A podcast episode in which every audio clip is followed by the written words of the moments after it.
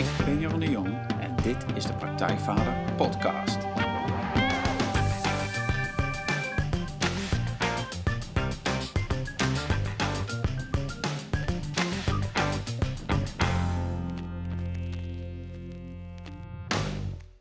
Welkom bij een nieuwe aflevering van de Praktijkvader Podcast. Jeroen hier en goed dat je luistert.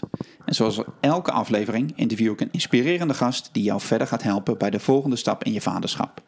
Ik vraag schrijvers, coaches, wetenschappers, kunstenaars naar hun vak, hun ervaringen, hun tips en trucs over hoe jij met meer ontspanning en plezier de vader kunt zijn die je je kinderen en jezelf gunt.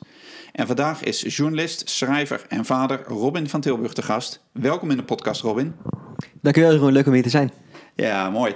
Ehm, Robin van Tilburg schreef het boek Kickstart je vaderschap. Over vader worden en de beste start creëren als gezin. Nou, Kickstart je vaderschap is een bijzonder praktisch en eerlijk boek dat mannen voorbereidt op het vaderschap. En wat mij meteen opviel toen ik het de eerste keer in mijn handen had, is dat het geen grappig bedoeld of anekdotisch boek is, zoals er zoveel zijn. En het gaat godzijdank ook niet over hoe je een luier moet verschonen, alsof mannen dat niet zouden weten. En tegelijkertijd is het ook niet echt een, een stap voor stap voorbereiding op de zwangerschap en de bevalling. Maar ja, wat is het dan wel? In mijn ogen is het een essentieel boek dat je stap voor stap meeneemt in het oppakken van je vaderrol. Wat voor vader wil je zijn? Hoe wil je leven met je partner? Uh, je leven, hoe wil je je leven met je partner en je kinderen invullen? Hoe regel je je vaderschapsverlof? Hoe zorg je voor een fijne start als de baby geboren is? Wat verandert er in de relatie met je partner? En hoe combineer je je werk en je gezin? Nou, Robin heeft alles onderzocht, sprak met experts en schreef het bijzonder helder op. En hij interviewde heel veel vaders die vanuit hun eigen ervaring iets vertellen over het vaderschap en alles wat ze onderweg tegen zijn gekomen. Nou, en een van die dingen die, uh, die vaders uh, veel zeggen is: wat had ik het fijn gevonden als ik meer met ervaringen uh, en verhalen van andere mannen over het vaderschap had gehoord. En dat is iets wat je natuurlijk ook terugkomt in, het, in de praktijkvader en alle andere interviews. Maar dit is ook precies weer waar het om gaat. Hè? Wat had ik het fijn gevonden als ik meer ervaringen en verhalen van andere mannen over het vaderschap had gehoord. Nou, naast het boek is Robin ook de drijvende kracht achter de website Vader Magazine.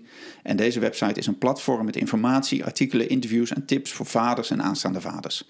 Kortom, Robin is op een missie om mannen meer en vooral zinvolle informatie te geven over het vaderschap, zodat die vaders, zoals hij het zelf zegt, vanaf dag 1 met zelfvertrouwen in het vaderschap staan en keuzes durven te maken die het beste zijn voor hun als gezin.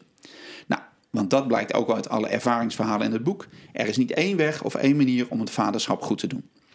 Robin is natuurlijk zelf ook vader van twee dochters. En in dit interview gaan we het uiteraard hebben over hoe je je als aanstaande vader kunt voorbereiden op je vaderschap. Maar ook als je al vader bent, hoe je dat nog meer vorm kunt geven. We stippen een aantal belangrijke onderwerpen uit het boek aan, waaronder het vaderschapsverlof, het combineren van werk en gezin. Maar ook kijken we naar hoe je samen met je partner zorgt dat je gezin draait en je relatie leuk blijft. En natuurlijk hebben we het over waarom het vaak zo lastig is voor mannen om het met andere mannen over hun vaderschap te hebben. Nou, welkom in de podcast, Robin. Dankjewel, Jeroen. Nou, dat is een mooie intro. Ja, uh, daar doe ik het voor. Ja, ja mooi. Nou, leuk, um, leuk om, te, om te zeggen, in ieder geval voor jou en mij, uh, voor de luisteraars thuis. Uh, die, we zaten hier, um, nou ja, negen maanden geleden, zei je net, zaten we hier ook. Want we zitten in de Pelmolen in Beek, waar ik de vadertrainingen geef. Toen was je net begonnen met, met, het, uh, met het boek. En was je onderzoek aan het doen. En had je mij geïnterviewd. En nu is het negen maanden later. Het boek is er al een tijdje. Uh, en, en het is klaar. En um, ja, dus, dus hoe is het nu voor jou om, even als, om hier nu te zitten? Nu nu het klaar is, nu je, ja, je andere kindje de wereld in is. Ja, ja nou mooi dat je dat uh, aan het kindje refereert, want de symboliek valt natuurlijk niet, niet te ontkennen. Nee. Negen maanden geleden zaten we hier, was het een klein zaadje, was het een idee. En negen maanden later ligt het kindje hier uh, op tafel, hoewel het met een echt kindje natuurlijk iets anders, uh, anders zou doen. maar het boek ligt hier en het is een heel avontuur geweest, intens avontuur. Het proces van informatie verzamelen, het opschrijven en het naar buiten gooien. Maar nu, het is nu, op dit moment is het begin of half november. 2020 is het boek net iets meer dan een maand uh, verschenen en de reacties druppelen binnen. En ja, het schrijven was een mooi proces, maar de reacties die binnenkomen, en vooral ja, het is overwegend positief, bijna, bijna alleen maar eigenlijk, ja, dat maakt het helemaal af. Dat is zo mogelijk nog, nog mooier. Ja. Dus het is een heel bijzonder avontuur geweest. Maar ik heb het gevoel dat het nog maar net is begonnen. Ah, gaaf. Hey, en, en wat voor reacties uh, krijg je en van wie? Daar ben ik ook benieuwd. Het heet Kickstart je vaderschap, is voor vaders. Uh, maar van wie krijg je reactie en wat voor reacties krijg je? Ja, nou, dat is een interessante vraag. Leuk. Um, ik had natuurlijk, het is een boek voor aanstaande vaders of jonge vaders. die echt ja, stevig in hun vaderschap willen staan of daar echt bewust mee aan de slag uh, gaan. Um, dus mijn verwachting was ook dat daar de meeste reacties vandaan zouden komen. Is in zekere zin ook waar. Er komen heel veel reacties van aanstaande vaders die zeggen, bijvoorbeeld dingen zeggen als: Wauw, ik, ik wist niet dat ik al als vader zo'n grote impact kon maken op, eh, op niet alleen eh, mijn kind, maar op heel, heel mijn gezin eigenlijk. Ehm, maar ja, het mooie is ook, het verrassende misschien wel, ehm, dat er vanuit allerlei onverwachte hoeken ook, ook reactie komen. Bijvoorbeeld uh, vanuit verloskundige praktijken, maar ook organisaties die ja, willen weten hoe kunnen wij het, het werkgeluk van onze medewerker verhogen. Bijvoorbeeld een vader die, met, ja, die een kindje verwacht. Um, hoe gaan we dat doen met, met verlof? Wat kunnen we die vanuit de organisatie bieden? dus eigenlijk van allerlei kanten uh, komen reacties. Iedereen lijkt een eigen haakje aan het onderwerp, het boek uh, te pakken. Dus je merkt heel erg dat het, uh, dat het leeft, maatschappelijk gezien. dus alleen maar bevestiging dat het een heel mooi, ja, goed idee was om dit boek ook daadwerkelijk te schrijven. Ja, ja en, um, en, en kun je nog eens eentje uitlichten van, van een man of zo? Misschien iemand die, die echt iemand zegt van ja, maar dit is nu echt wauw, dit is, uh, ik heb je echt wat aan. Of, uh... Ja, een uh, aantal aansta meerdere aanstaande vaders hebben dan een reactie teruggegeven. van nou ja, ik word over een aan, x aantal maanden word ik, word ik vader. Ik dacht altijd van nou, mijn rol tijdens de bevalling is alleen de navelstreng doorklippen. Tijdens de zwangerschap, ja, ik, is voor mij niet heel veel weggelegd. En zeker op het gebied van hechting ook niet, uh, niet bijzonder veel. Uh, na het lezen van het boek zijn ze, ja, uh, hun woorden dan, zijn ze gesterkt in de wetenschap dat ze wel degelijk iets, iets bij kunnen dragen. En dat ze ook meer zelfvertrouwen heeft gegeven om ook daadwerkelijk die rol te pakken vanaf dag één. Um, ja, dat is, dat is een hele mooie ding om te horen dat het boek op die manier impact, impact gaat maken. En aan de andere kant heb je ook um, ja, vaders of mannen die geïnteresseerd zijn in het thema en om die reden het boek hebben aangeschaft. Die zelf al wat grotere kinderen hebben. En die eigenlijk, ja, het is ook een soort compliment, maar ook een beetje een, een treurige conclusie misschien wel. Van, oeh, ik had, dit is echt het boek wat ik 15 of 20 jaar geleden had willen hebben toen ik vader werd. Dat had me heel veel, uh, ja, bespaard of, of beter kunnen voorbereiden op wat ging komen. Want ja, zoals je zelf ook al eh, ervaart en je trainingen merkt, um, het, er komt nogal veel op je af als je vader wordt of, of ouder wordt. Ja. En ja, als je ja, aan de hand van zo'n boek bijvoorbeeld in ieder, geval, in ieder geval een beetje kunt anticiperen op, op wat gaat komen. Bijvoorbeeld op slaaptekort of andere zaken uh, daaromheen. Ja, dat het je toch kan helpen met, uh, met de voorbereiding. Dat je met een fijne gevoel die periode ingaat. Ja, ja, ja dat, is, uh, dat, nou, dat herken ik natuurlijk heel erg. Want dit boek dit is er nu. En um, nou, ik zei net ook al in de inleiding, hè, van het is dus een ander boek dan alle andere die er nu zijn. En ik ben ook benieuwd van, van waarom heb je ervoor gekozen om het op deze manier aan te pakken? Dus waarom moest er specifiek dit boek komen, zoals het er nu uitziet? Nou, het komt zoals veel ideeën, het komt voort uit een eigen gemis. Toen ik zelf uh, vader werd, is inmiddels een kleine zeven jaar geleden dat we bericht kregen dat we, dat we voor het eerst ouders uh, zouden worden. En ik merkte dat ik dat gelijk wel echt een ding vond. Ik, wilde me gaan inlezen, ik wilde me zo optimaal mogelijk uh, voorbereiden. Nou, in die zoektocht kwam ik al snel tot de conclusie dat de, de boeken die er waren voor aanstaande vaders, het waren natuurlijk al redelijk wat, wat titels verschenen, afgelopen jaren nog, nog veel meer. Maar dat, dat die vaak uh, ja, allemaal lollig waren. Je kent het boek uh, van, van, van Kluun, Help, ik heb mijn vrouw uh, zwanger gemaakt. Superleuk boek, heel vermakelijk. Maar na het lezen had ik nu niet echt het idee van... nou, nu weet ik precies wat ik moet doen mm. als mijn kind ja. wordt geboren. Um, dus toen ik verder ging speuren, kwam ik op een gegeven moment ook bij de, de wetenschappelijke lectuur uit. En dus, daar las ik over het belang van betrokken vaderschap... de meerwaarde op vlak van hechting, maar ook ontwikkeling van het kind op latere leeftijd. En dat ik steeds meer dacht, hoe, hoe kan het dat we dit Waarom horen we hier zo weinig over in reguliere media? En ook ja, de, de stereotype eh, vader in de, in de media is natuurlijk ook altijd diezelfde uh, categorie. De klunzige man die niet goed weet hoe en wat. En die maar een beetje doet wat zijn vrouw uh, van hem vraagt en wat, uh, wat hem van hem verwacht. Um, en de uiteindelijke trigger was ook de, de aangekondigde uitbreiding van het vaderschapsverlof. Die nu ook is ingegaan in juli 2020. Uh, waarbij de discussie daaromheen heel erg vaak ging over ja, wat zijn de kosten voor het bedrijfsleven, wat zijn de kosten voor de maatschappij en ja, wat heeft een vader wel nut, om het maar even zo plat uh, te zeggen. Um, omdat mijn eigen ervaring heel positief was en ik ook van andere uh, vaders in mijn omgeving dat had gehoord, hele andere ervaringen, dat van nou, laat ik ja, gewoon inhoudelijke tegenhanger gaan, gaan schrijven. Dus ben ik vaders gaan interviewen, met experts gaan spreken en nog verder in de wetenschap gedoken met het boek als resultaat. Dus eigenlijk een, ja, om te laten zien dat vaderschap, tuurlijk, is, vaderschap is ook leuk, is ook, mag ook zeker wel lollig zijn, er mag veel gelachen worden. Maar er is ook een andere kant. Het is gewoon een bloedserieuze zaak om, ja, om je, je bent verantwoordelijk voor, uh, voor zo'n kleintje, die volledig afhankelijk is van jou en, en je partner.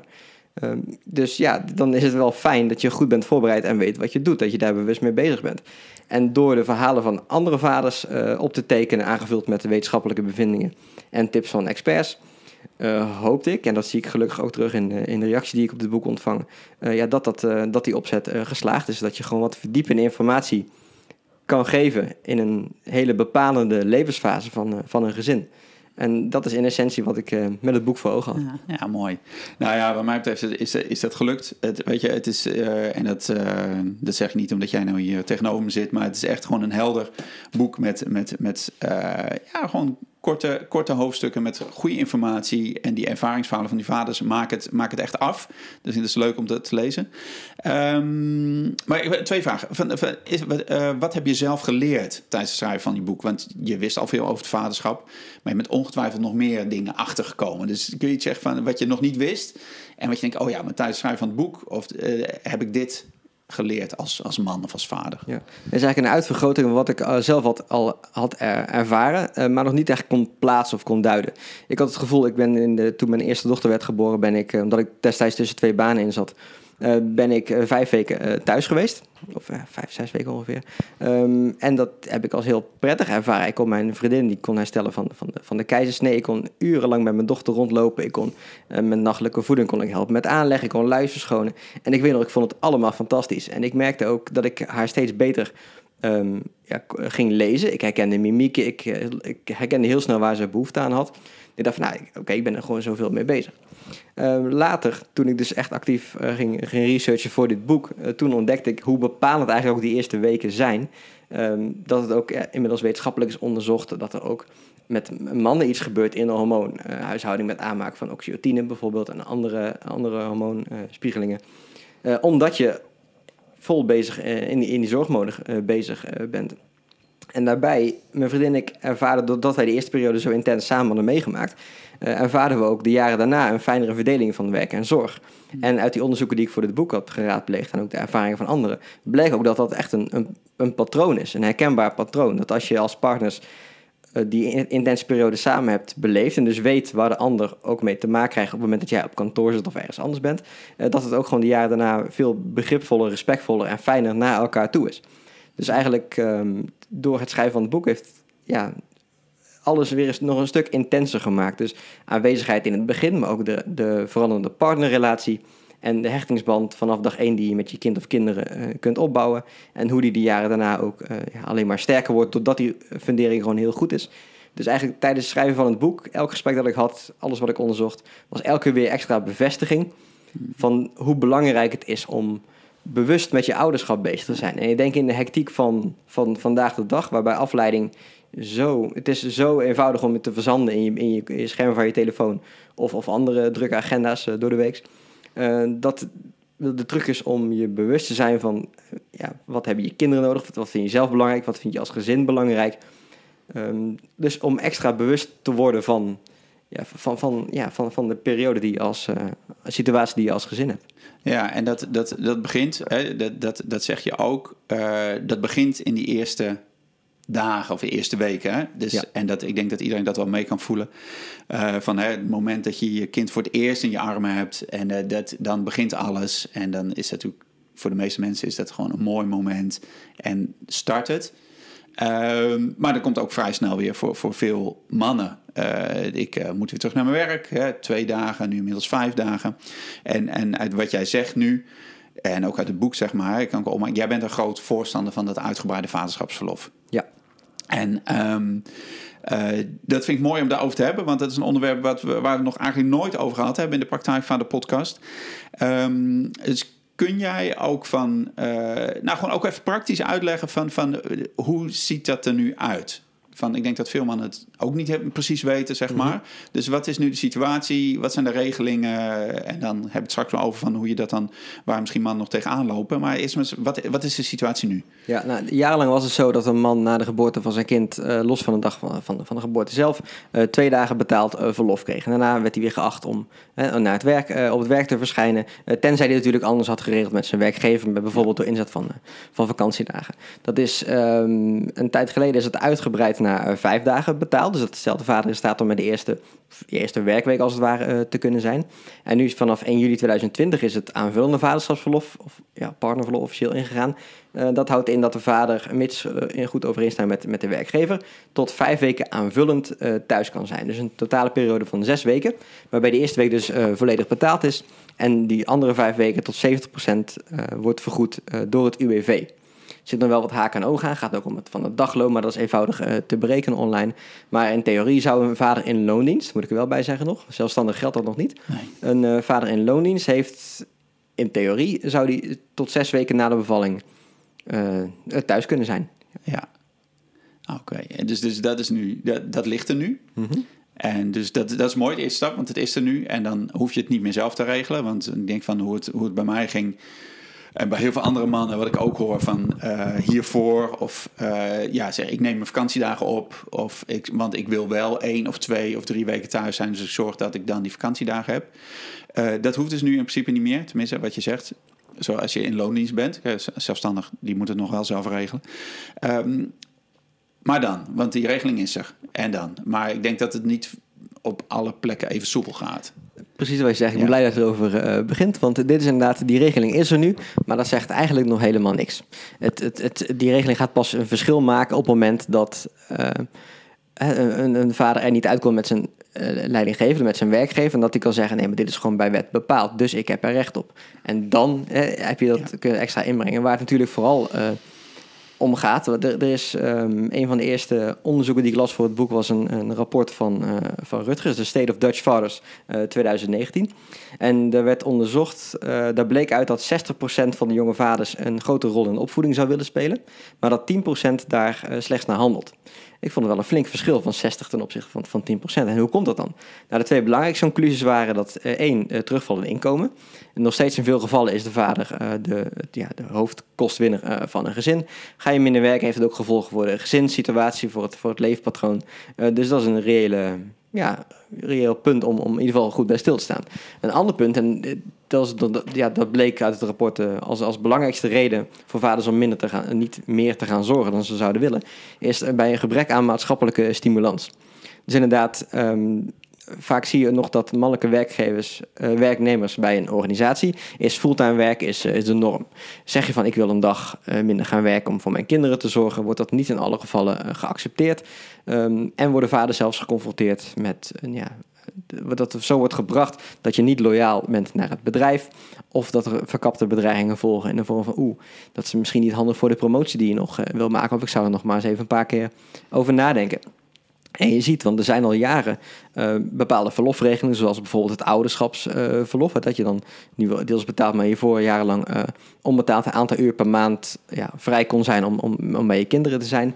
Daar werd minimaal gebruik van gemaakt. En dat is volgens het rapport van Rutgers ja, vo- voornamelijk toe te schrijven ehm, aan de gebrek aan stimulans op, eh, op de werkvloer. En ik denk, het begint vooral volgens mij met, met bewustwording. Als je als vader weet wat je kan bijdragen in die eh, beginfase en ook ja, dat je dat wil, dat je veel meer gesterkt wordt om ook daadwerkelijk eh, die keuze te maken die je ook eh, zou willen maken. Ja. Alleen het blijft echt een spanningsveld tussen wat je zelf zou willen of wat je als gezin zou willen en wat de maats- maatschappij verwacht en, eh, en daarvan vindt. Ja, en eh, wat, denk jij dan waar, waar dat aan ligt? Dat, dat eh, zo'n bedrijfscultuur, zeg maar, of eh, een leidinggevende eh, daar eh, moeite mee heeft, zeg maar. Wat, wat is, waarom, ja, wa- ja, waarom, waarom doen we daar zo moeilijk over? Ja. Nou, ik heb ook voor dit boek een aantal, eh, flink aantal bedrijven eh, gesproken. En vaak is het als een, eh, als een man aangeeft, een werknemer aangeeft, joh, er komt een, een kindje aan, ik zou graag of minder willen werken, of ik, ik wil er vier, vijf, zes weken zijn. Ehm, veel leidinggevenden gaven aan, het eerste wat in hun hoofd schiet is van, oeh, hoe gaan we doen met de targets? Wat voor gevolgen heeft het? Wie gaat, wie gaat het werk overnemen? Hoe gaan we dit intern opvangen en ook wat kost het. Dus dat is een hele primaire, directe reactie die ook ergens natuurlijk heel logisch is, want dat is ook waar zij op worden, uh, worden afgerekend. En daarnaast, um, wat ook uit verschillende onderzoeken is, uh, is gebleken, uh, je hebt nu in Nederland een hele grote managementlaag van mannelijke 50ers, 60ers, um, die zelf altijd hebben gewerkt. En ook na de geboorte van hun kinderen, een aantal decennia geleden, ja, gewoon, gewoon maar zijn blijven, zijn blijven werken, omdat de tijdsgeest natuurlijk heel anders was. Maar nu lijkt het of zij nog steeds vaak aan een werknemer uh, aangeven. Ja, ik, ik ben vroeger ook niet met verlof geweest. En mijn kinderen zijn ook gewoon uh, goed groot geworden, niet aan de drugs gegaan of, uh, of noem, maar, noem maar iets.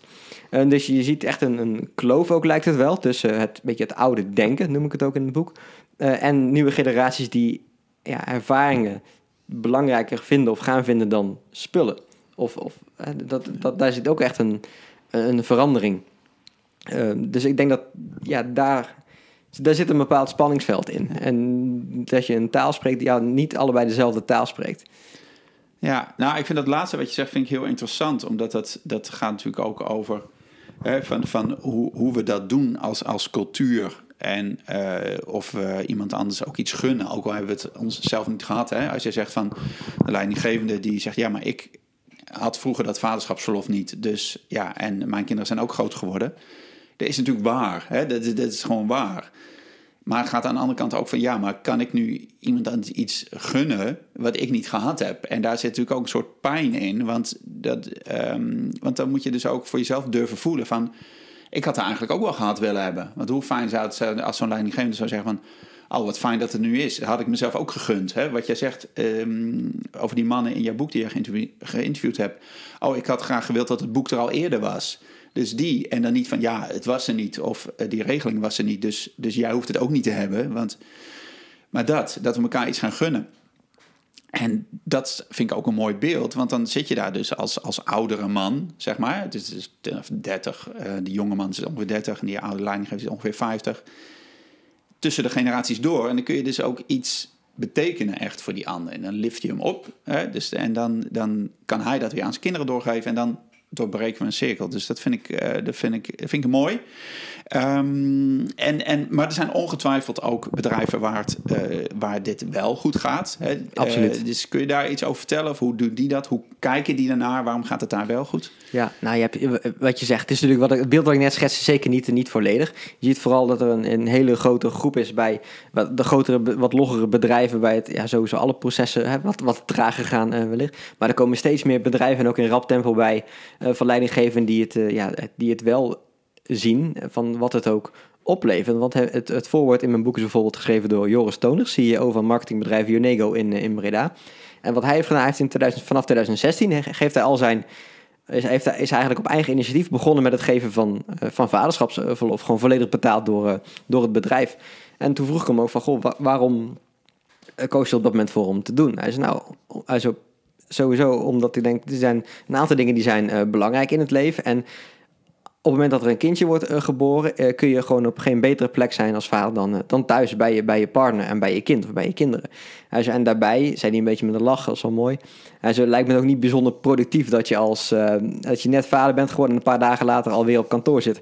Hoe productief ben je dan? En daarbij als werkgever wil ik graag investeren in het welzijn van, van mijn medewerkers. En het is ook echt een, een, een win-win situatie. En dat, dat kon hij ook gewoon cijfermatig onderbouwen. Hij gaf aan, ik gun mijn uh, ja, personeel om er, om, ze, om er in die cruciale fase voor een gezin uh, te kunnen zijn. En wat ik ervoor terugkrijg, zijn heel erg dankbare, loyale, hardwerkende medewerkers... die zich extra willen inzetten voor het bedrijf. Dus zo helpen wij elkaar om goed in ons veld te zitten. En dat zie je ook gewoon terug in... Uh, in de resultaten. Dus voor hem was het uh, gewoon een investering in medewerkers. En zoals ik in het boek zelf ook uh, schrijf, ja, geluk is niet te vangen in een Excel-bestandje. Dus het welzijn, ja, als je gewoon elkaar goed in de gaten houdt op het gebied van, van welzijn, en dat daar ook gewoon inderdaad een, een, een hele goede win-win situatie uh, kan ontstaan. En hij zei ook van ja, laten we wel wezen, heel veel dingen zijn gewoon goed te organiseren ook. Als we effectief praten, soms gaan mensen drie à vier weken op vakantie. Ja, dit zou dan één of twee weken extra zijn. Als dat is niet, niet ieder bedrijf is hetzelfde, dus het vergt af en toe wat, wat planning. Maar er kan veel. Als je maar op een positieve, goede manier met elkaar in gesprek gaat, van wat, wat wil je, wat verwacht je van ons en hoe kunnen we elkaar ergens, uh, ergens vinden, ja, dan is dat altijd wel, uh, altijd wel te regelen. Dus dat vond ik een hele mooie om, uh, en verfrissend ook om het uh, van hem te horen. En hij is dat ook wel symbool voor echt een nieuwe generatie leidinggevenden. Die nu steeds meer uh, posities in Nederland bekleden ook. dus je ziet ook echt wel dat er een, een kentering, een positieve kentering gaande is. En ik wel dat het de uitbreiding van het verlof, ook die wettelijke uitbreiding, dat dat het proces zeker wel zal versnellen. Maar het valt en staat met dat bedrijven die handschoenen zelf actief oppakken en dat vaders aan de andere kant zich bewust worden van hun, de positieve impact die ze voor een gezin kunnen maken. En als dat elkaar uh, ja. met elkaar optrekt, dan kan het wel hele, kunnen hele mooie dingen gebeuren. Ja. Uh, dat is mooi. Dus, dus er is iets aan het veranderen. Hè. Dat, dat, dat snap natuurlijk ook. Hè. Er, er zit echt een ontwikkeling in. En ja. uh, we zijn niet meer hetzelfde als, als 10 of 20 of 30 jaar geleden. Um, maar wat zou jij, die, die mannen hè, die nu vader worden, of die, die binnenkort vader worden, en die dat vaderschapsverlof, vaderschapsverlof willen gaan gebruiken. En die toch een beetje ergens tegenaan lopen. Hè? Dat het niet helemaal vanzelf gaat, niet soepel gaat. Wat zou je ze adviseren? Wat is slim om te doen? Of hoe zou je dat gesprek met je leidinggevende aanpakken? Ja, want ja, nee, mooi, mooie vraag. Uh, waardevol. Uh, want zeker als je proeft, je, zoals je ergens werkt, heb je altijd een beeld van een bepaalde bedrijfscultuur ongeschreven. Wat kan wel, wat kan niet. En als je voelt van als ik dit vraag, dan kan het op weerstand stuiten. Dan ja, ben je vaak geneigd om het dan maar niet uh, te doen. Terwijl dit juist een periode is van ja, je kunt een vader in een boek schrijft ook: je kunt, je kunt je kind niet met terugwerkende kracht in de wieg leggen. Ze zijn maar één keer kind. Um, dus je wil, je wil daar gewoon bij zijn. Je wil dat niet missen. Um, wat ze dan, uh, denk de belangrijkste en de meest fijne manier is om te doen, is het gewoon open en eerlijk uh, bij, met je leidinggevende te bespreken. Gewoon zeg gewoon eerlijk van luister. Uh, dit is wat ik graag wil om die en die reden. En ik heb ook al even nagedacht over hoe het, hoe het bedrijf hè, mijn uh, afwezigheid kan invullen en oplossen. Dus kunnen we samen kijken hoe we tot een win-win situatie kunnen komen. Dus heel, kan er heel veel over vertellen, maar heel concreet voor de luisteraar zou het zijn. Uh, ga goed voorbereid het gesprek aan met je leidinggevende. En doe ook al onderzoek naar wat de regeling precies inhoudt. aan wie je je werk eventueel kan overdragen. Dus als je leidinggevende dan kan laten zien uh, van hey, hij heeft er zelf al over nagedacht en dat scheelt mij ook heel veel werk als leidinggevende om het allemaal te regelen. Als je elkaar dan ergens halverwege ontmoet, ja, dat je dan gewoon wel in de meeste gevallen eh, tot een goede oplossing kan komen. Uh, waar je allebei in, uh, in kan vinden. Want wel goed om die nuance nog even kort te brengen ook. Vaak is het ook geen onwil. Het is een vrij nieuwe regeling. Veel bedrijven weten ook niet precies wat het inhoudt. En ook jarenlang was het in de media leek het erop dat de rekening daarvan bij de bedrijven kwam komen te liggen. Dus ze zijn er altijd begrijpelijkerwijs heel sceptisch. Ook van, goh, hoe werkt dat dan precies? Dus ik denk als jij als aanstaande vader hebt uitgezocht hoe het werkt en ook wat jij zou willen en dat je hebt uitgezocht hoe dat binnen een bedrijf kan worden eh, geïmplementeerd, ik denk dat je dan al een hele mooie voorzet geeft om het gesprek op een constructieve en fijne manier aan te gaan. Want ja, je wil allebei gewoon dat, daar, dat het op een fijne manier gaat, dat jij met je gezin kan genieten, dat je bedrijf een fijn gevoel heeft, dat ze dat jou kunnen geven. En dat je daarna met goede energie weer terugkomt. En eigenlijk elkaar alleen maar op, uh, ja, op alle fronten kan versterken. Ja, ja mooi. Nou, helder. Dat, uh, dat uh, als je luistert, uh, pak het aan en ga het gesprek aan. En ik denk altijd wat mijn oma altijd zei: nee heb je en ja kun je krijgen. absoluut, ja, absoluut. En, dus, dus, dat, hè, dus, dus die zit er ook in. Het, het is ook het, het, het durven. als dat geldt hè, in de situatie waar mensen om durven, die stap te durven zetten.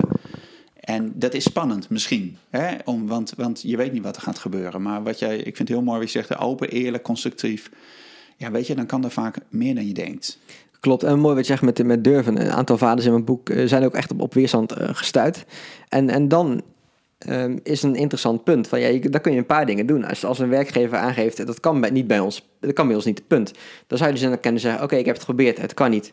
Zwa, hè, dan is het zo. Of je kan zeggen, ja, maar ik, we hebben, ik heb met mijn partner goed besproken dat ik dit wil. Ik weet ook waarom ik die beginperiode thuis uh, wil zijn of waarom ik minder wil gaan werken.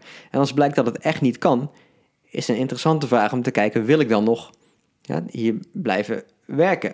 Wat doet dat met mijn loyaliteit naar het bedrijf als ik weet dat het andersom niet zo wordt, uh, wordt gedaan? Noemen ze wel eens, ik, ja, ik heb wel hard voor de zaak, maar de zaak moet ook hard voor mij hebben, heb ik ook mijn vader horen zeggen, wel een mooie. Um, maar ja, tuurlijk, het, is vanuit hier wel makkelijk praten misschien. Um, want ja, niet iedereen heeft de financiële situatie, zeker als je kostwinner bent en verantwoordelijk bent voor het gezinsinkomen, om dan te zeggen, oké, ja, dan ga ik iets anders zoeken, doei. Maar aan de andere kant wonen we wel in Nederland, een land van heel veel uh, mogelijkheden. In de regel is er ook uh, in veel sectoren genoeg werk. Um, dus het is in ieder geval interessant om bij stil te staan van oké, ik wil dit. Als het niet in deze vorm kan, wat zijn eventueel nog andere mogelijkheden? Hoe kunnen we ons gezin vormgeven op de manier die uh, ja, voor ons fijn, uh, fijn werkt? Ja, en dan wordt het natuurlijk ook echt, dan wordt het niet de vraag van hé, hey, ik wil dat vaderschapsverlof opnemen, maar dan gaat het gewoon eigenlijk hoe wil ik mijn leven inrichten? dan is die basisvraag die daaronder ligt. Ja, nee, in het boek schrijf ik ook van... de vaderschapsverlof aan zich gaat niet alles oplossen. Vaderschapsverlof is vaak... je kunt, zou het eerder kunnen zien als een soort katalysator... voor uh, ja, de nieuwe de fase waarin je als, als gezin uh, bevindt... Of, of gaat bevinden de komende tijd. Ja. Uh, want het, het gaat niet alleen maar om die paar weken. Het gaat erom wat het vertegenwoordigt. Namelijk dat je samen het avontuur van ouderschap aangaat. En ja, ik heb dat zelf aan de lijve ondervonden. En ook bijna iedereen die ik sprak, als je het over prioriteiten voor kinderen en na kinderen. Ja, die staan helemaal op zijn kop. Je vindt dingen veel belangrijker die je van je niet had, had, verwacht. Je vindt andere dingen totaal oninteressant. Terwijl je dat van tevoren wel dacht dat je dat belangrijk vond. Dus het doet wat met je. En het, het is je behoefte, je prioriteiten veranderen. Dus het is een hele interessante en waardevolle vraag volgens mij. Want oké, hoe gaan wij gehoor geven aan die prioriteiten. En als het niet past binnen, binnen de situatie die we daarvoor hadden, ja, dan, dan moeten daar concessies gedaan worden. Dan moet er iets veranderen. En wie gaat dat doen? Hoe gaan we dat doen? En hoe gaan we dat financieel rond, uh, rondkrijgen? Hey, hoe heb je dat zelf gedaan? Want je vertelde net van, hè, toen, uh, toen jij vader werd, zat je tussen twee banen of uh, de eerste keer. Dus jij, had, ja. jij kreeg dat verlof min of meer in je schoot geworpen. Uh, en zo klinkt het dan nu, hè? Maar, mm. maar, en, maar dat was misschien ook een moment van: hé, hey, maar wat ga ik dan nog meer doen? Wat is de volgende stap? Hoe, hoe heeft het bij jouzelf dat idee van hoe wil ik mijn leven vormgeven beïnvloed? Ja, nee, het is wel grappig. Het klinkt, het klinkt nu inderdaad heel erg van: goh, ik wist, ik wist dat het belangrijk en waardevol was.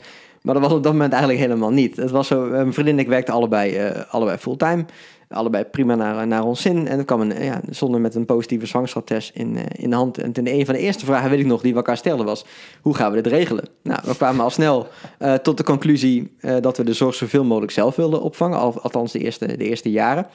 Um, ja, dus dan, ja, simpel. Als we allebei fulltime werken, dat werkt niet. Nee. Dus er moesten concessies gedaan uh, worden. Nou, mijn vriendin had op dat moment een, uh, had een goede baan, voelde zich als een vis in het water en kreeg heel veel energie van de projecten die zij na haar verlof nog uh, mocht gaan, gaan uitvoeren. Ik had op dat moment ook een baan. ik had een leuke, leuke baan, leuk met collega's, maar het was geen passie of ik had geen ambitie om in die baan door te groeien. Dus was het voor ons heel logisch en organisch dat ik dan degene zou zijn die iets anders zou gaan doen. Nou, bij mijn huidige baan kon ik niet uh, minder werken. Nou, dus om die reden heb ik besloten om, het, uh, ja, om mijn baan op te zeggen, ook gedaan. En dan uiteindelijk iets, iets terug te gaan zoeken, maar dan voor 2,5 dag of twee dagen in de week. Met het idee van, nou, als kindje een aantal maanden is, kunnen we altijd nog kijken of ik wat meer, uh, meer ging werken.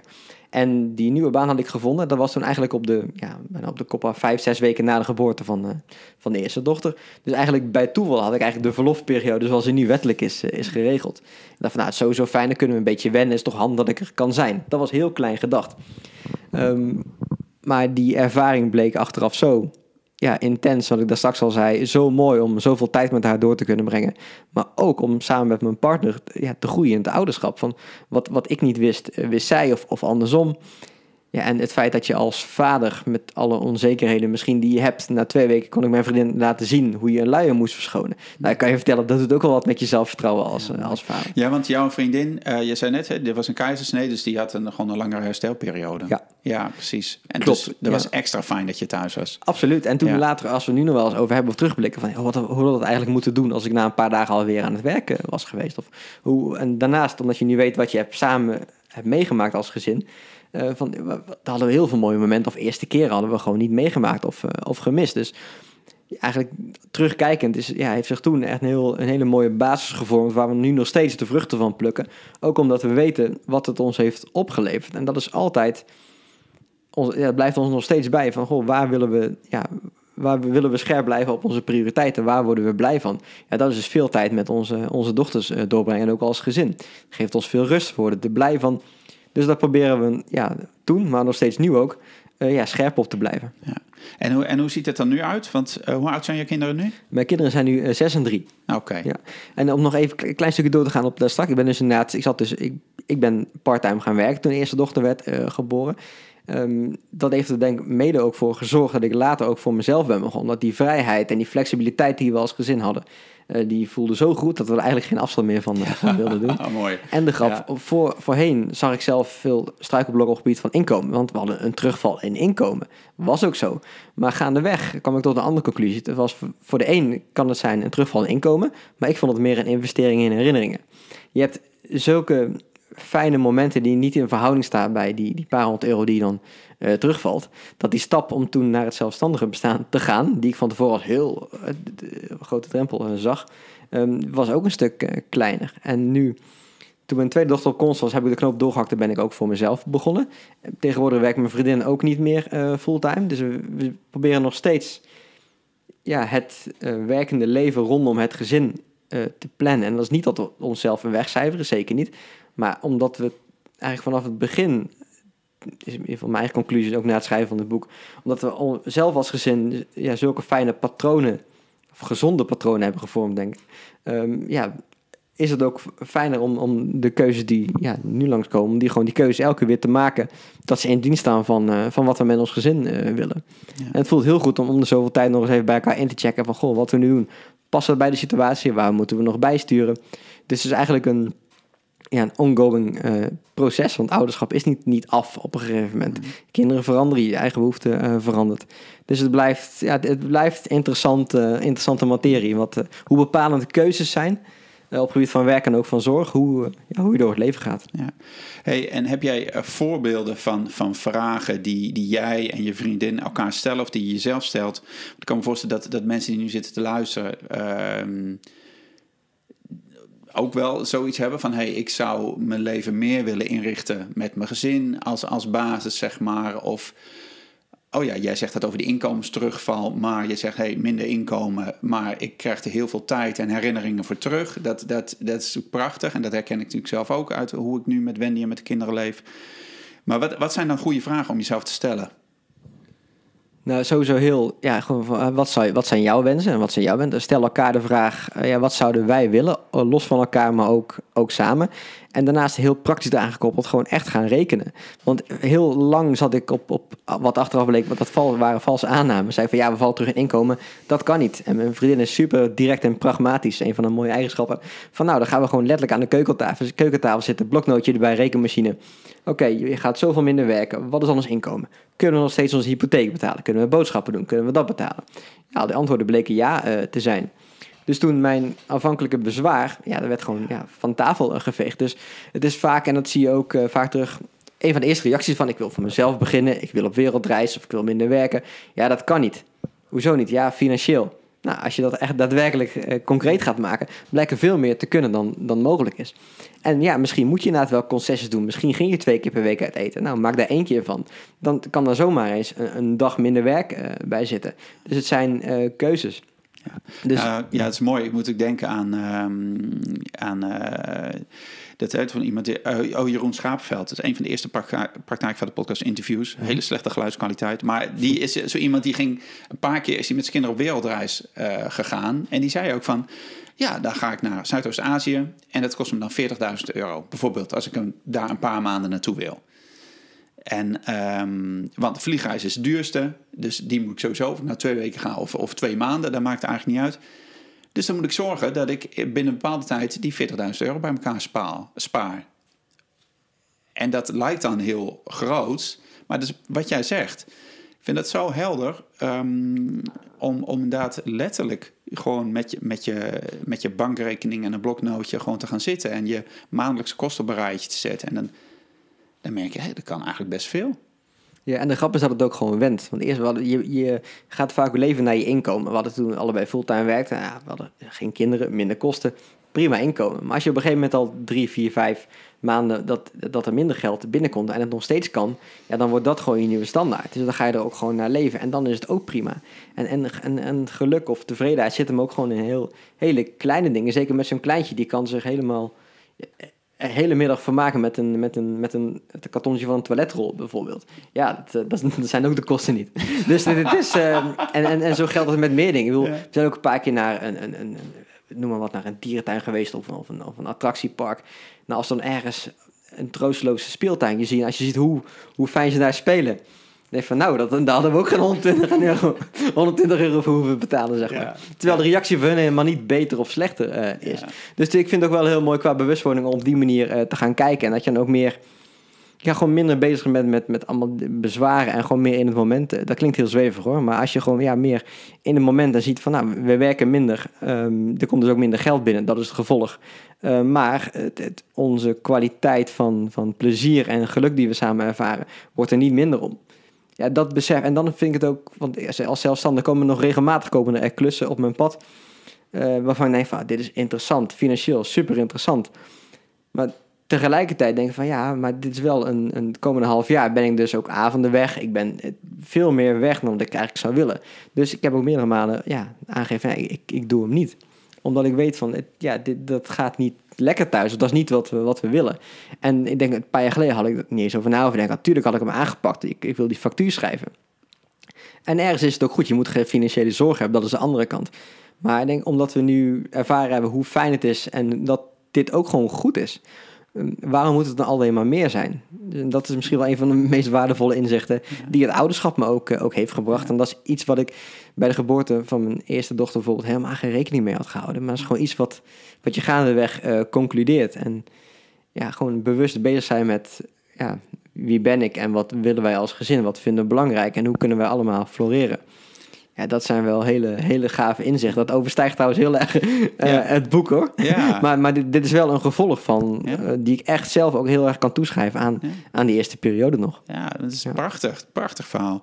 Hey, ik, ik sta er zelf ook van te kijken. Ja, ja, ja, ja, ja, had je niet verwacht dat je dit zou nee, vertellen. Nee, nee. maar dat is zo mooi. Weet je, maar dat, is, dat vind ik het mooie van, van, van het vaderschap zelf ook. Van, van, en je zei net, ja, dat in het moment klinkt misschien een beetje zweverig, maar ik vind dat zo concreet mogelijk. Want het gaat echt over wat, wat is er nu aan de hand en wat is er nu nodig? En waar word ik nu blij van? Of waar worden mijn kinderen nu blij van? Mm -hmm. En dat is, en dat, en dat wat je zegt over, ja, dan ga je naar de Efteling uh, of naar de dierentuin en dan zitten ze in die, in die verroeste speeltuin. Daar hebben ze het meest plezier. Ja, zeker als ze zo klein zijn. Dan is, denk ik, ja, dat hadden we ook hier in de buurt kunnen doen. Maar dat vind ik zo'n fantastisch voorbeeld en dat herkent iedereen. Ja, ja. En dat is dan weer, hè, dat zet jou weer aan het denken is prachtig. Ik ben benieuwd, um, Robin, uh, om even terug te gaan naar het boek nog. Ja. Um, jij hebt uh, heel veel mannen geïnterviewd, vaders, uh, voor, met hun ervaringsverhalen.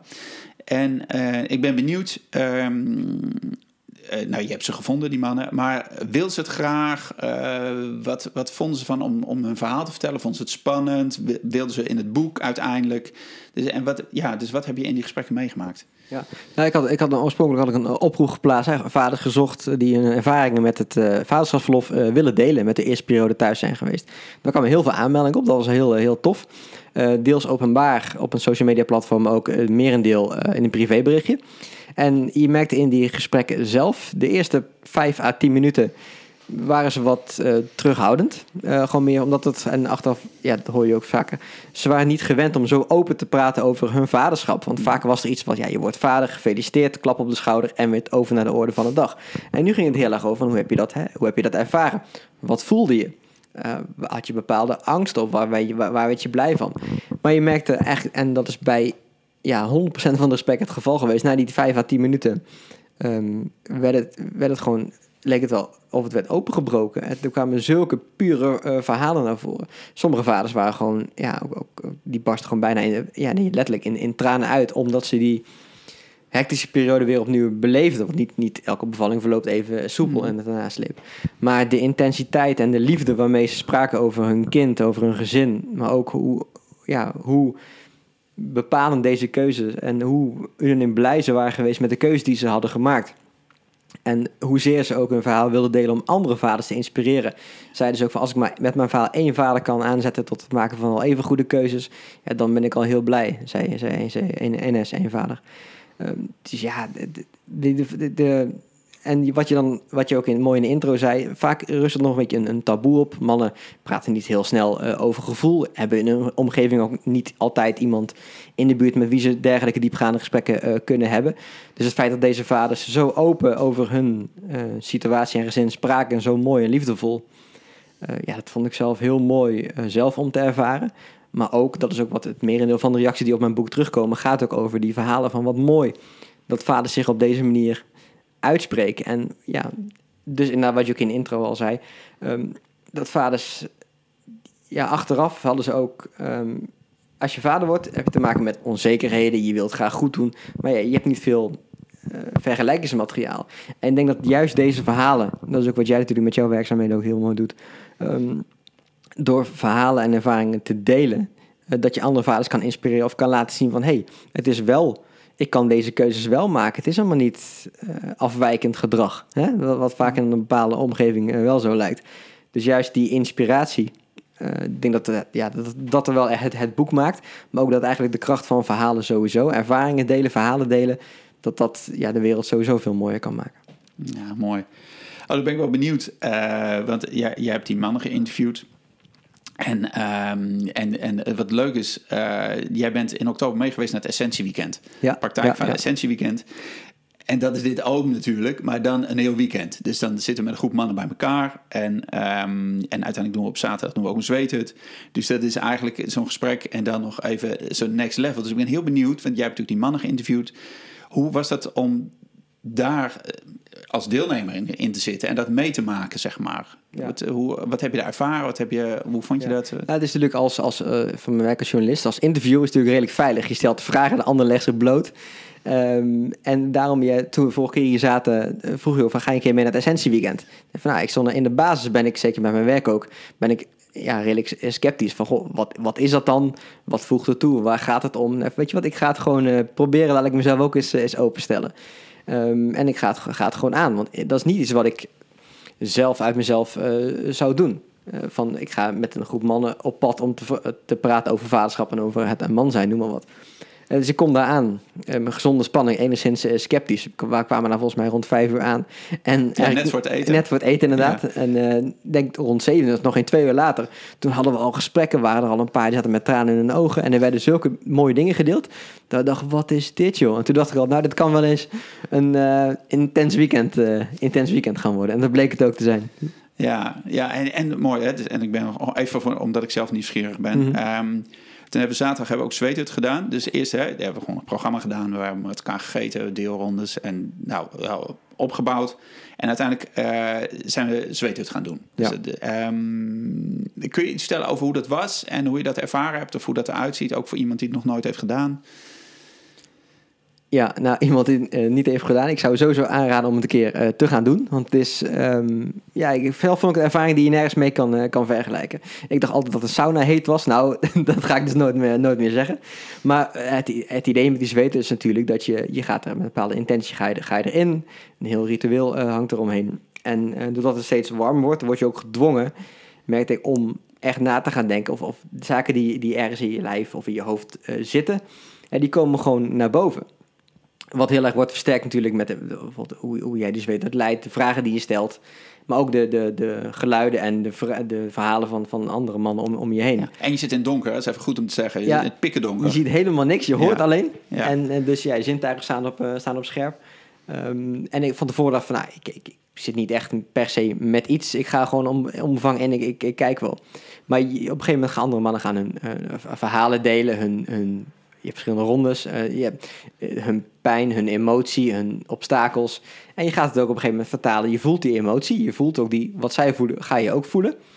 Uh, omdat je ook alleen maar daarmee bezig kan zijn in die zweet, in het donker.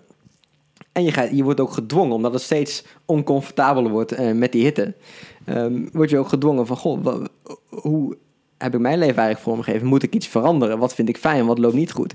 Dus alles wordt in één keer, wat ik zelf heb ondervonden, het wordt extreem helder in één keer van, goh, waar doe ik wel de goede dingen en waar, waar moet ik misschien afscheid van nemen?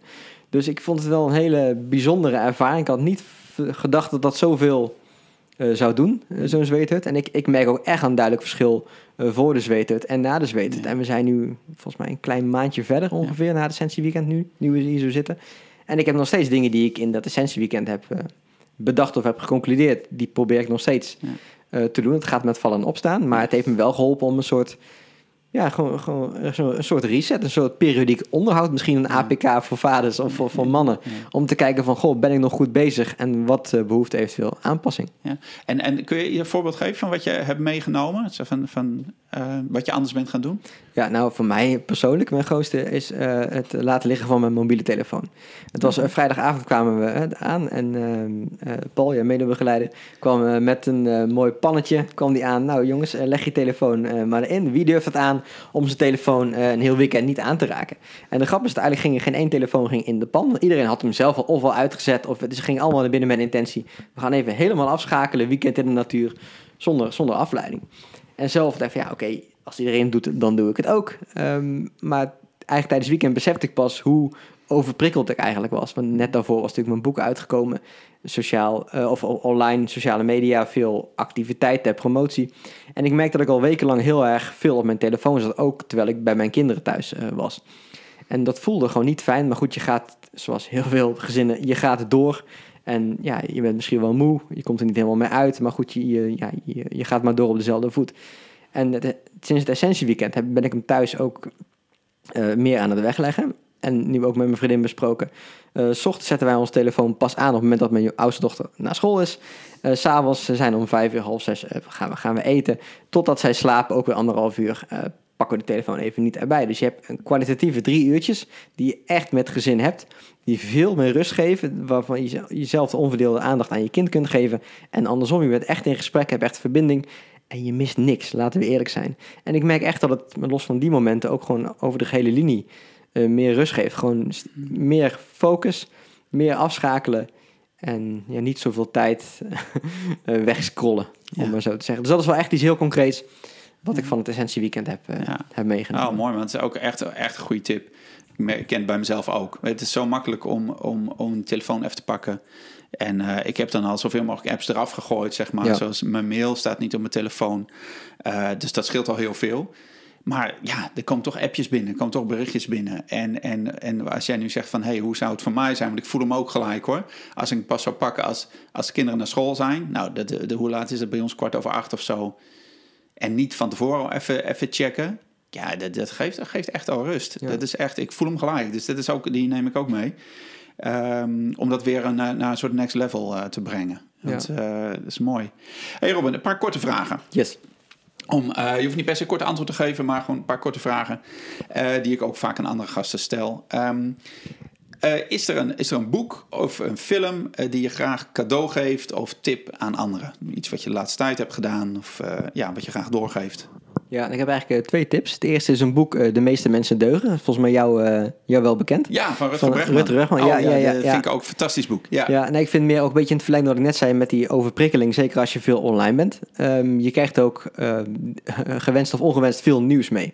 En zeker, we leven nu nog in, de, in tijden van de pandemie, van de coronaperiode. En het nieuws wat je dan consumeert is niet altijd positief. Sterker nog, is vaak negatief. Ja. En als ik dat te lange tijd te veel uh, lees of hoor, dan merk ik dat ik een beetje kriegel begin uh, te worden. En dat je denkt van nou, heel, heel de wereld staat in brand en alleen maar negativiteit. En wat mensen elkaar ook uh, elkaar toewensen af en toe, dan word je niet per se heel blij van. Dus ik vond het boek De meeste mensen deugen toch weer een mooie. Ik heb het zelf een paar maanden nog eens een keer opnieuw gelezen. Ik vind het een mooie ja, opsteker om te zien van nee, de, over de gehele linie is het gewoon.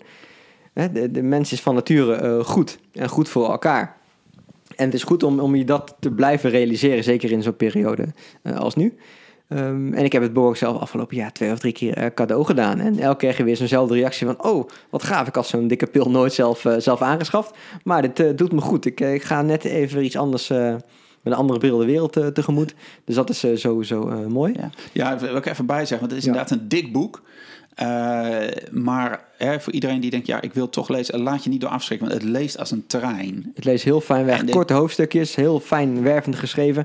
En je kan het ook gewoon, elke, als je elke dag, noemen we wat, een, een hoofdstukje leest, dan hou je gewoon die positieve flow vast. En ja, het boek heeft echt, uh, echt impact gemaakt. Ja, ja mooi. Oké, okay. maar je had twee tips. Ik had twee tips, ja. een mooi in het verlengde van nu. Ik heb pas dan op Netflix The Social Dilemma.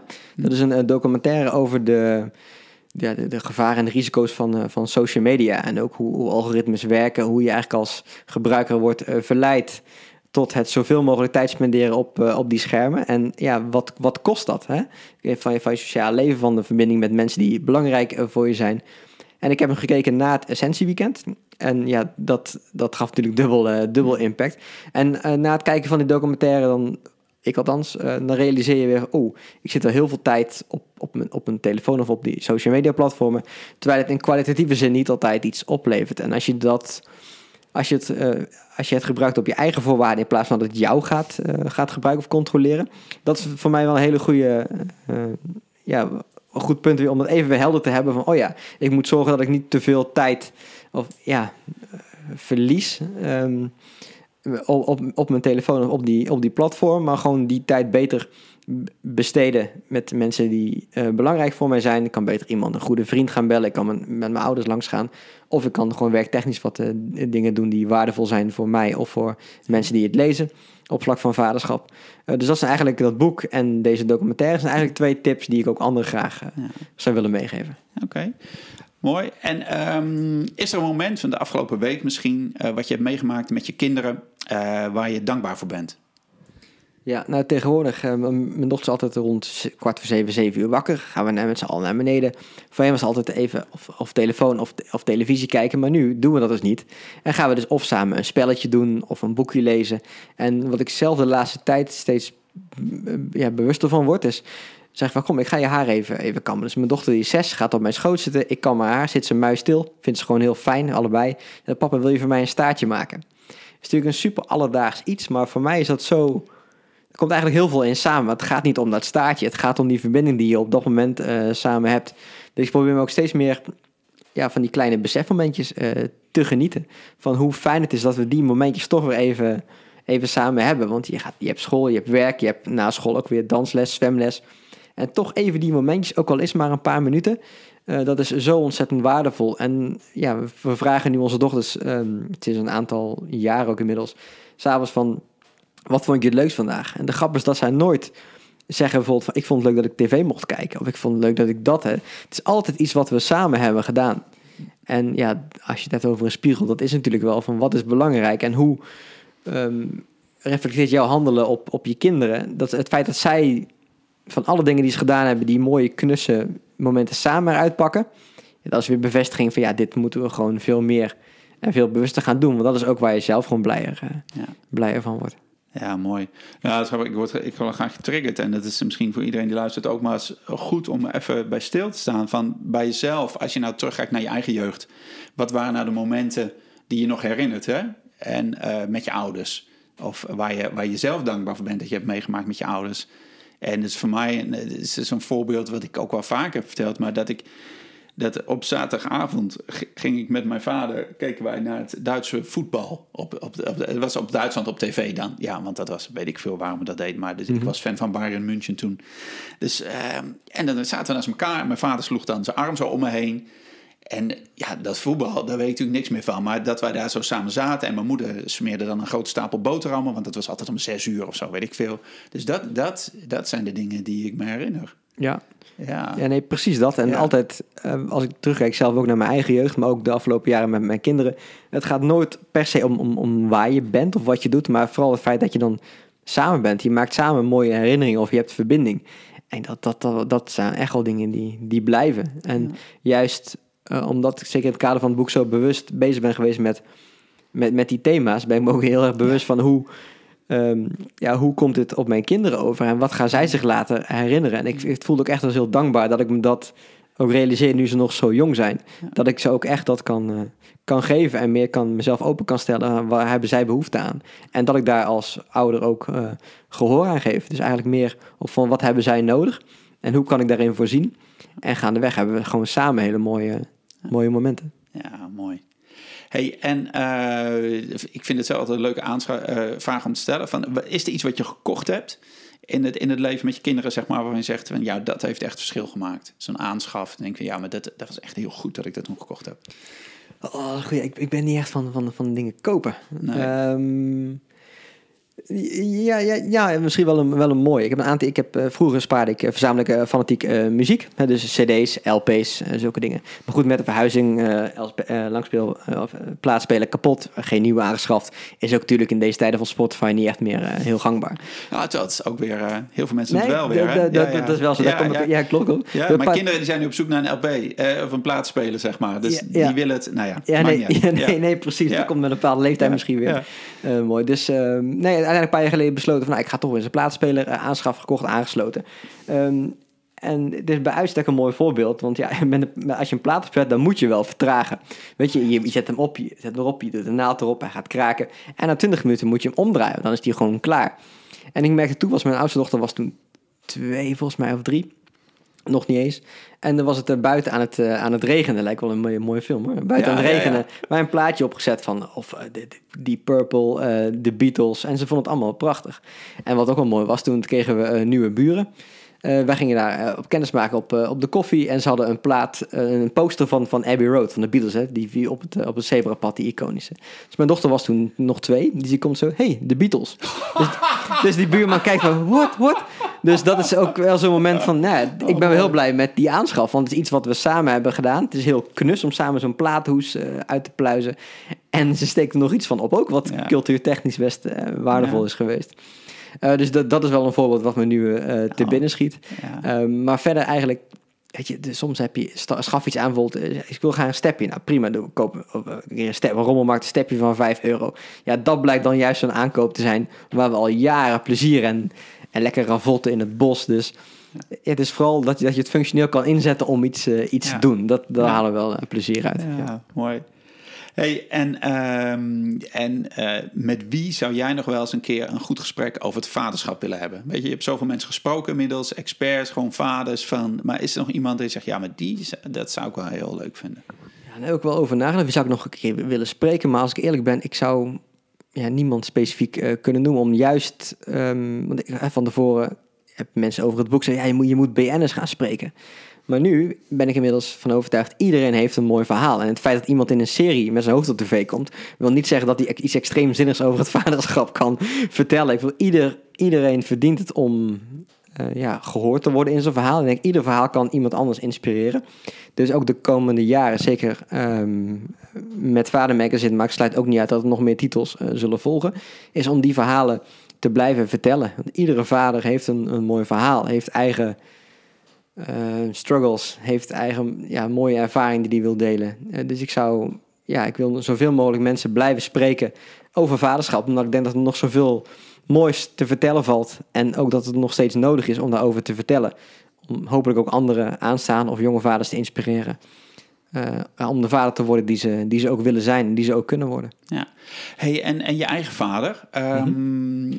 Hoe, hoe, reageerde hij erop dat je hiermee bezig was, dat het boek er nu is? Nou, wel heel mooi. Het is sowieso wel met hem over gesproken. Dat was heel fijn. Um, mijn ouders zijn opgegroeid in, een, ja, in, de klassieke tijd, de klassieke rolverdeling. En mijn vader werkte, mijn moeder is een kleine voorgeschiedenis. Mijn ouders hebben er vijf jaar over gedaan uh, ja, om mij te krijgen, als het ware. Dan ook nog een, een broer erbij. Uh, dus uiteindelijk allemaal goed gekomen. Maar die aanloop was zo intens dat we hebben gekozen. Mijn moeder had heel erg de behoefte om, om thuis te zijn. Nou, ze hebben dat samen heel mooi geregeld. Mijn vader bleef fulltime werken. Uh, mijn moeder bleef dan uh, bij, ons, bij ons thuis, thuis bij de kinderen. En dat is wel iets wat voor hun heel erg werkt. Daar heb ik ook heel veel respect voor de manier hoe zij dat samen hebben, hebben geregeld. En het was ook wel mooi. Mijn vader is nu een aantal jaar met pensioen. En die konden bij ons spelen met, met zijn kleindochters. Dat gaat ontzettend goed samen. Heel erg mooi om te zien hoe die van elkaar genieten. Maar dat hij ook zei van ja, dit heb ik dus allemaal... Ik heb, een groot deel heb ik zelf moeten missen. En dat is deels uh, pijnlijk om zo, tot zo'n conclusie te komen. Maar het paste wel volstrekt in de, in de keuze die ze destijds hebben gemaakt met de middelen die ze hadden. En het feit dat ik nu dit boek aan hem kon overhandigen... en ook het dankwoord heb ik ook aan, aan, hun, aan mijn ouders uh, gericht... Um, ja, was, was wel heel mooi. En ook voor hem mooi om te zien dat ik met, de, met de mogelijkheden die 2000, ja, deze, ja, deze tijd met, met ons meebrengt, dat je als vader al nu de, de mogelijkheid hebt om hele andere keuzes uh, te maken. Dat die keuzes veel groter zijn geworden. En dat vindt hij heel mooi om te zien dat wij daar ook, dat ik daar ook naar handel. Uh, en andersom vind ik het fijn dat wat ik van hun heb meegekregen, dat ik dat ook weer, dat ik daar de goede en de minder goede kanten uit kan pakken in de opvoeding van, uh, van, van mijn eigen kinderen en de vormgeving van, van ons gezin. Dus het voelt wel heel rond met mijn eigen vader wat dat betreft. Ja. Mooi. Hey, en dan gaan we langzaam een beetje naar afronding, Robin. Ik heb, mhm. nog, ik heb nog twee vragen voor je. En um, en als jij nog zelf iets wil vertellen, dan is daar natuurlijk ook ruimte voor. Maar, maar als eerste, van, stel dat jij terug kon gaan naar het moment dat je je eerste kind voor het eerst in je arm had. Hè? Dus zes jaar geleden, zei je net. Mm wat voor advies zou je zelf geven? Of wat zou je jezelf voor raad geven? En, um, en fijn als je ook even ons meeneemt naar dat moment. Hè? Waar was je in het ziekenhuis? Maar hè, hoe was dat? Hoe ging dat? Hoe stond je erbij? Ja. Dat was wel mooi. Mijn eerste dochter kwam dus met een keisnee uh, ter, ter, wereld. Hoe heet ze? Uh, Emily. Okay, Emily. oudste dochter Emily, de jongste dochter Sophie. Oké, mooi. Ja. Um, dus inderdaad, Emily werd geboren. Nou, werd natuurlijk bij mijn vriendin op, op de borst gelegd. En ook met z'n drieën echt. En wat ik nog wel heel goed kan herinneren, ze kwam natuurlijk huilend ter wereld. Dat is, dat is, een beetje, dat, dat, is ook goed. Hè? Dat, dan, dan werkt alles zoals het hoort. En toen werd ze op de weegschaal gelegd. En ik weet nog heel goed dat ik toen mijn vinger klemde in haar hand en ze pakte heel sterk mijn, mijn hand vast. En ik zei van, een meisje hoeft niet te huilen, ik ben er toch. Gewoon meer van, ik, ik, ik wil iets zeggen. En ze stopte met huilen. Nu, waarschijnlijk heb ik, dit is gewoon eigen invulling van, hey, dat komt omdat, ik, omdat ze mij herkende qua stem. Ik had ook in de buik heel veel verhaaltjes voorgelezen, zulke dingen. Um, dus dat was een heel mooi moment. En het uh, echte besef dat ik vader werd kwam pas een paar minuten later dat ik in, um, ze waren met mijn vriendin waren ze bezig met, uh, ja, met alles weer uh, goed, goed, goed krijgen, zo gezegd, ja. behandelen. Um, ik werd met Emily in mijn arm in een kamertje gezet. Ze zei van, ik ga even bij je vriendin kijken. Als ik eens eerst drukbaar op de knop. En ze ging weg, deur dicht. Zat ik denk ik met, met een kindje in mijn hand, mijn dochter. En ze keek me strak aan, en alsof, alsof ze wilde zeggen, ja papa, ik ben er nu en ik ga niet meer weg. Dus, hm. dus doe het maar. En ik volgens mij ook letterlijk uitsproken van, goh, ik ben jouw papa en ik, ga, ik zal er ook altijd voor jou zijn. En als ik mezelf ook een goede raad zou mogen uh, geven, van hou dat gevoel vast. Blijf dat leidend houden van ik ben jouw papa, ben jouw vader en ja, jullie, jij en laat ook zusje erbij, jullie zijn het belangrijkste in mijn leven en ik zie het ook als mijn taak om jullie zo goed mogelijk te begeleiden naar, uh, ja, naar de, de mooie personen die jullie, die nu al zijn, maar zo goed mogelijk helpen met, met opgroeien. En dat, ja, dat ze zelf hun vleugels kunnen, kunnen uitslaan later. Dus, en dat is nog steeds wat ik uh, probeer te doen. Dat is niet altijd, zoals we eerder al zeiden, eenvoudig met uh, alle afleiding en werk en alle praktische zaken uh, daaromheen. Maar nog steeds zie ik het als mijn belangrijkste en ook mijn mooiste taak, omdat ik hun, hun vader, hun papa mag zijn. En dat is wat ik me, ehm, ja, als ik toen voor de eerste keer het kindje in, in mijn armen had, als ik mezelf dan nog een, nu een advies zou geven van hou dat gevoel vast. Mm. Blijf je beseffen wie je bent en wat vanaf nu jouw rol is. En probeer het zo te leven dat dat, uh, dat, dat zo blijft. Ja, ja mooi. Hey, en, um, en als laatste, uh, wat is volgens jou de grootste uitdaging hè, waar, waar de huidige, huidige generatie ouders, vaders nu voor staat? Zeg maar? Dus wat hebben wij te doen in het, uh, ja, in het ouderschap, in het vaderschap? Ja. Nou, allereerst uh, goed nieuws, want er is nog nooit eerder was er zoveel ruimte in Nederland dan om, om invulling te geven aan een vaderschap op de manier zoals jij dat graag uh, zou willen. Maar uh, ja, daarmee zijn we er nog niet. Het, het is ja, je hebt zo'n fear of missing out. Als je ook zeker versterkt door social media, maar ook ziet, je moet carrière maken. Je, moet, je hebt een, een, plaatje waar je aan, aan moet voldoen. Um, zeggen vrouwen die moeten door het glazen plafond heen breken. En dat, dat, dat is ook allemaal uh, goed. je moet ook zeker doen wat je, wat je wil. Maar het gevaar is als je alles eh, naast elkaar laat, wil laten bestaan. Het is niet voor niks dat er steeds meer mensen uh, uitvallen met een burn-out of, of een andere variant. Ehm, dus zelf vind ik altijd mooi, in plaats van de fear of missing out, om de joy of missing out te hanteren. Hmm. En dat, ja, dat is heel flauw, maar het uh, komt erop neer dat je niet alles meer uh, moet willen. Van ja, niet alles past. We kunnen niet, ja, dus als ik nou even op mezelf betrek, um, al, ja, je kan niet en dat en dat en dat. Je moet ook gewoon keuzes maken om de rust binnen het gezin te bewaken en ervoor te zorgen dat je ook als gezin de juiste dingen uh, blijft doen. Dus ik denk dat dat wel echt wel een uitdaging is voor de huidige en ook komende um, generaties ouders en vaders in het bijzonder. Um, ja, ja, stel voor jezelf duidelijk doelen van wat wil ik, waar wil ik prioriteit aan geven en wat moet ik doen of wat moet ik laten om, om ervoor te zorgen dat ik daar ook naar uh, ga handelen en naar, uh, naar ga leven. Dus ik denk dat je bewust bent van waar je prioriteiten liggen en waar je je focus op wil leggen, om daar ook naar te handelen. Ik denk dat dat echt wel een hele grote uitdaging is voor deze generaties. Ja, en wat ik mooi vind aan van, ik kende dat niet. Ik vind het wel heel mooi wat je zegt, de joy of missing out. Want dat, dat suggereert ook dus dat dat niet alleen maar een opgave is, maar dat er ook plezier in zit. Dus Ja. kun je zeggen hoe dat voor jou voelt dan? Van die joy, want dan denk ik, dat is blijkbaar fijn om, om dingen niet te doen of dingen te schrappen. Ja, nou, ik kan het wel illustreren met een eigen voorbeeld. Ik had, voor, zeker voordat we kinderen hadden, waren we heel erg eh, gek van reizen. En toen had ik ook voorgenomen van, ik wil mijn, mijn wereld zo groot mogelijk maken. Nu mijn kinderen in de leeftijd van, van 6 en 3 zitten, is mijn overtuiging steeds meer dat het heel veel fijner is om mijn leven op dit moment zo klein mogelijk eh, te maken. Hè. We wonen op een paar straten van school af, we werken allebei in de buurt. En dat geeft zoveel rust en ja, vrijheid eh, en, tijd brengt dat met, met zich mee. Eh, en ja, dat, dat- dus inderdaad, we gaan niet altijd, als we weten, we kunnen daar naartoe, maar dat kost ons weer een hele dag in de auto of iets anders, zeggen we ook gewoon steeds vaker nee. En ja, dan mis je dus inderdaad wel eens een feestje. Dan ben je niet bij iedere eh, verjaardag. Maar je krijgt er wel veel rust en ruimte voor terug. En dat is ook heel veel rust die, waar ik merk dat mijn dochter zeker nu op school zitten. Die heeft die rust ook gewoon nodig, die oplaadmomenten. En wij, laten we eerlijk zijn, wij zelf ook in deze fase, maar sowieso. Ehm, dus eigenlijk, ja, je hoeft niet alles mee te pikken. Ga gewoon selectiever om met eh, wat vinden we, waar worden we echt blij van en wat zijn meer moedjes. En die moedjes, moet dat dan ook echt? Ja, en heel vaak kom dan, als je heel kritisch gaat kijken van, is het nodig? Nee. Kan het ook anders? Ja. En, en dat vind ik al een van de grootste winsten die we zelf als gezin eh, hebben geboekt. En dat is zo fijn. En ja, zelfs als je je telefoon, eh, dat straks ook zei, die, laat je telefoon een keer een ochtendje liggen. Ja, je, je mist helemaal niks. Er is niks urgent. Soms is het fijn dat je wel direct reageert, maar dat is ook meer omdat de ander dat tegenwoordig verwacht dat je snel reageert. Maar als ze op een gegeven moment na een paar keer weten van, oh, het kan eh, bij hem altijd wel een tijdje duren, dan is dat ook weer prima. Weet je, dus je kan je leven echt wel een beetje, een beetje kneden. Ja. En eh, dat is ja, die joy of missing out. Daar raak ik steeds meer van, van overtuigd. Hoe simpeler en hoe eenvoudiger, hoe fijner. Althans in deze fase met, eh, met jonge kinderen. Mooi. Ja, dat is mooi, want als je erover vertelt, dan begin je echt te stralen. Dus eh, mijn advies is Robin, schrijf nog een boek eh, over de joy of missing out. Dat is echt Ja, eh, goede titel. fijn. Een keer een mooie Nederlandse vertaling van. van Ja, ja, precies. Hey, ehm, als mensen meer over jou willen weten of over je boek, waar kunnen ze dan terecht? Ja, nou, ik zou ze graag willen uitnodigen op eh vadermagazine.nl. staat meer informatie over het boek, over mij, mocht je daarin geïnteresseerd zijn. Maar vooral aanvullende informatie over het belang van betrokken vaderschap en waarom ik eigenlijk doe wat ik doe en wa- waarom dat zo belangrijk eh, is. Ehm, verder, ja, je kunt me ook vinden op LinkedIn, op Facebook, op Instagram. Dus eh, kijk welk platform je het meest aanspreekt. En mocht je na het luisteren van deze aflevering denken... ik heb nog een vraag of ik zou toch iets willen weten...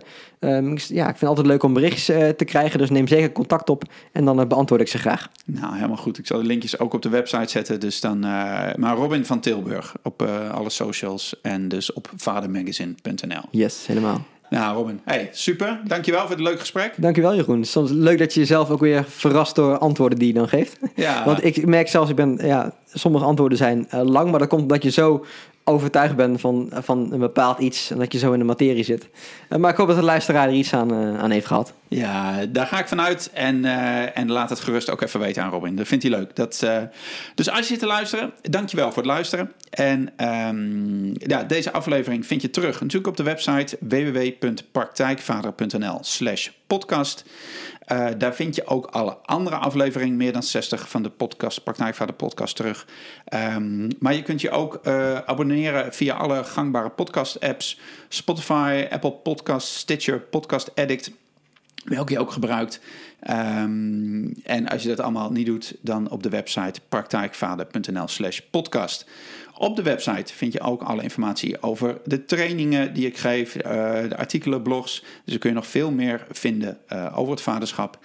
En eh, ik hoor graag van je. Ik wens je een fijne dag en ik hoor je graag bij de volgende podcast. Heb het goed. Doeg! Voordat je gaat wil ik je graag wijzen op twee belangrijke dingen. Het eerste is het Praktijkvader Podcast Werkboek. Dit fijne mini-werkboek gaat je helpen om alle inspiratie uit de interviews een beetje te onthouden en ook om te zetten in concrete stappen naar de vader die je wilt zijn. Aan de hand van vijf eenvoudige maar belangrijke vragen haal jij de essentie uit elke aflevering en vertaal je die naar acties die het verschil gaan maken in het leven met je kinderen, je partner, je werk en alles wat er nog meer speelt. Je kunt deze handige en printbare PDF eenvoudig downloaden op www.praktijkvader.nl slash podcast. En zo kun je meteen aan de slag met de belangrijkste inzichten uit deze aflevering. Veel succes en veel plezier ermee. Nou, wat ook goed om te weten is dat je vanaf nu ook supporter kunt worden van de Praktijkvader podcast. Want de Praktijkvader podcast is 100% gratis, 100% advertentievrij en dat blijft ook zo. Maar dat betekent niet dat het niks kost om die interviews af te nemen, te bewerken en online te delen. En om investeringen in apparatuur, software, hosting, reiskosten, andere dingen te dekken, zijn bijdragen van luisteraars meer dan welkom. Nou, als jij de Praktijkvader podcast waardeert, kun je nu eenvoudig, eenmalig een donatie doen. En je laat op die manier je waardering blijken voor de inspiratie die je via de podcast krijgt. En je levert een bijdrage aan een uniek platform met waardevolle gesprekken over betrokken, authentiek en buiten de kaders vaderschap. Je helpt mij om de kwaliteit van de podcast te verhogen en de inspirerende interviews te verspreiden naar nog meer vaders. Nou, op www.praktijkvader.nl slash podcast kun je eenvoudig je donatie van 10, 25, 50 euro doen. Of je bepaalt natuurlijk gewoon zelf de hoogte van je donatie, want dat kan natuurlijk ook. Nou, alvast ontzettend bedankt en heb het goed. En ik zie je, ik hoor je bij de volgende podcast. Oké, doeg!